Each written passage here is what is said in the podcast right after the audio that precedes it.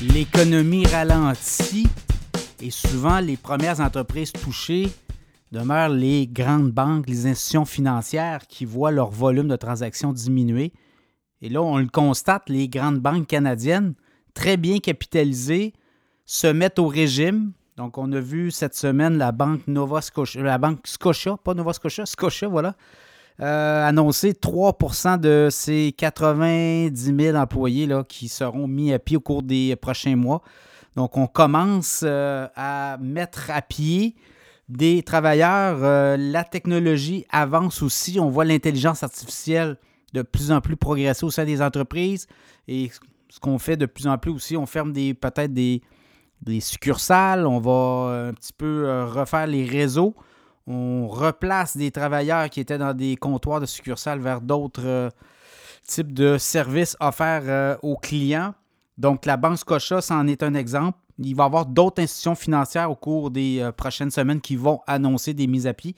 Et là, c'est comme une deuxième vague. Si on regarde un peu, là, il y avait eu quand même en début d'année une vague de mise à pied. Là, on repart une deuxième vague. Desjardins aussi, qui avait déjà annoncé plus tôt cette année des mises à pied dans son réseau. Bien là, c'est 400 euh, employés du mouvement Desjardins, notamment des analystes. Donc, vous voyez, là, c'est vraiment... Euh, au niveau des euh, volumes de transactions, des volumes d'analyse, et là, on est tranquillement en train de refaire les devoirs et on coupe dans des succursales aussi. Évidemment, tout ça, phénomène de pénurie de travailleurs. Donc, ces travailleurs-là pourront éventuellement se retrouver un boulot, peut-être même au sein de l'entreprise. Des fois, c'est des annonces comme ça qu'on fait. On licencie, mais on est capable de les replacer. Des fois, c'est aussi des départs à la retraite. On met deux personnes à la retraite, on annule un poste. Il y a ça aussi, on va donner des euh, compensations et on va libérer des forces. Ce qu'on voit aussi aux États-Unis, on le voit dans le monde bancaire depuis le début de l'année, il y a des compressions aussi dans le réseau.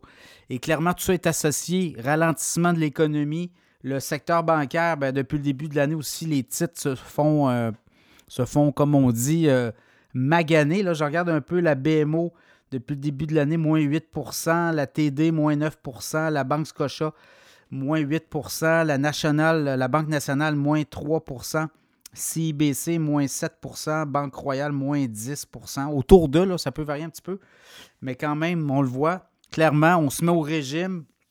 Et c'est un peu ça qui arrive, là. Regardez les dernières, euh, les dernières grandes manœuvres où l'économie euh, se met à ralentir. Bien, ce qu'on voit, et là, on ne parle pas nécessairement de récession, on parle d'un ralentissement L'économie euh, est un peu euh, vivotante actuellement. On l'a vu au dernier trimestre au Canada, moins l'activité économique a été négative, a été en, baisse, et au Québec aussi, c'est la baisse.